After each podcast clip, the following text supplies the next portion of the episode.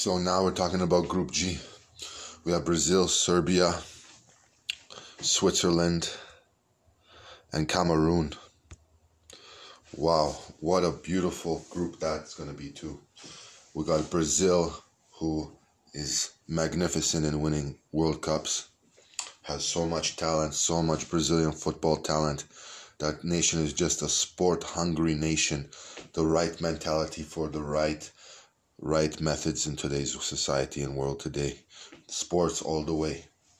I want to tell you all about uh, Serbia. Serbia, another very, very strong team in terms of youth teams as well. They have some very good youth players coming up through the through the ranks and playing some extreme European football all over the world too. Same with Switzerland. Switzerland, a very good team, very strong very, very passionate team. Headquarters of the United Nations in Switzerland.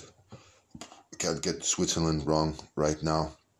The young boys played a very good European European Championship League there, and uh, same with uh, Cameroon. Cameroon always a strong team when Eto was playing back in the day. Very strong team. Uh, I think they are very hungry too to get out of that group. I can't tell you anything more about group group uh, G. There, it's Brazil, Serbia, Switzerland, Cameroon. That those games are going to be close. Those games are going to be tight. I'm telling you, it's another another knockout punch there. You can't really know who's going to win there. It's going to be tough. I see Brazil coming out right now, but I also see uh, Serbia possibly coming out too.